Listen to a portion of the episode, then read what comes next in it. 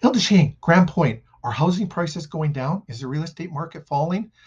Let's go over all the data from the first half of 2022, and I think you'll see that the media is blowing things just a little bit out of proportion.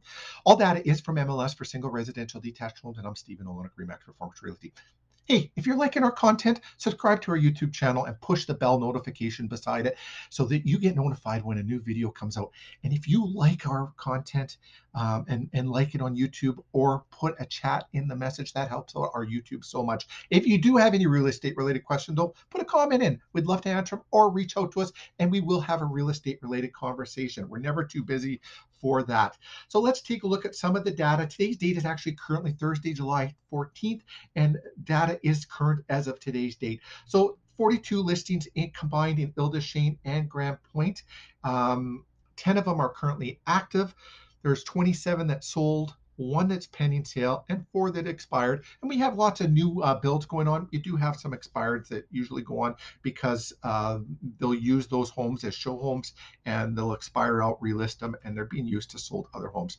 So average square footage of the homes sold in Île-des-Chênes and Grande Pointe, 1,558. Average list price of $506,000. An average sold price of $452,000. And you're going to say, oh, things are selling less than uh, list price, but that's not the case as we look, if we look look at the sold to list ratio at 104.1, meaning homes are selling on average of 4.1% over list price. So how does that work? You're going to ask. Well, that works because with newer homes or that are listed, you'll have some more expensive homes on the market that maybe haven't sold yet, and uh, that can affect your sold to list ratio pricing. Uh, but when you have the actual sold to list percentage, that is the actual percentage. Homes are, are listed at this much, they've sold at this much, and they're selling above that. Uh, the next column beside DOM, days on market, the average is 28, which is uh, kind of the norm when you have lots of, uh, of new builds going on. Now let's talk about average selling prices over the years. In 2017, you were about 395, then 413 in 2018, 422 in, in 19, then dropped a little in 2020 at 418, then jumped up to 487, and now a big jump to 569. I'm going to say that 2022 number is going to pull back a little bit. Um, we as we go out through the last part of the year i think interest rates are playing a, uh, a, factor. Buyers are pulling back and holding off a little bit. And hey the interest rate's still a great interest rate. Five years ago was an amazing interest rate. Uh, but we just got used to a 1.5% interest rate. Now it's throwing people off a little bit. That'll get sorted out. It'll straighten out in the next little bit. And i, I imagine we're probably even going to see a, an interest rate probably will go up a little bit yet but then we'll see a pullback in the next uh, a year year and a half or so now we talk about uh, you know if it pulls back, does that really matter? Um, if you're not selling your house, the only time you gain or lose in real estate is when you're selling. And if you're not selling, it doesn't matter if they pull back because over the long term, they're going to pull, uh, they're going to go up.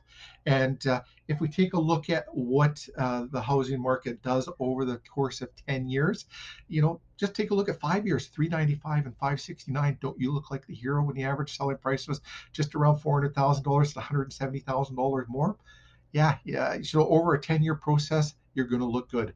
And as we're watching inflation going up, the only way you can really hedge inflation is buy real estate. Um, so let's talk about that. It, maybe there's a pullback. Maybe it's a good time to do investment. Um, maybe you want to have an investment property. Maybe you're thinking of moving up. And that is a great time to do a, a move up as well when things pull back. If you have a $300,000 house and it pulls, market pulls back, let's use number of 10%. Well, that house pulls back $30,000. Let's say you're moving up to a house that's $500,000. Well, it pulls back $50,000 well, you've gained $20,000 right off the bat. So if you have any real estate related questions, we'd love to have a conversation. If you're thinking of listing your home, let's go over all the data. You can make an informed, educated decision, and we will help you through the process, making it as stress free as possible. We want to Thank you for watching. If you're a buyer, we've got some great strategies in place. And if you're just wondering what your home is worth, we can do a complimentary report, your neighborhood, your house, let you know exactly what your house is be worth uh, in this today's market. Thanks for watching Île-des-Chênes and Grande Pointe. We'll be back again next week with our next weekly reports. Have a great day, everyone.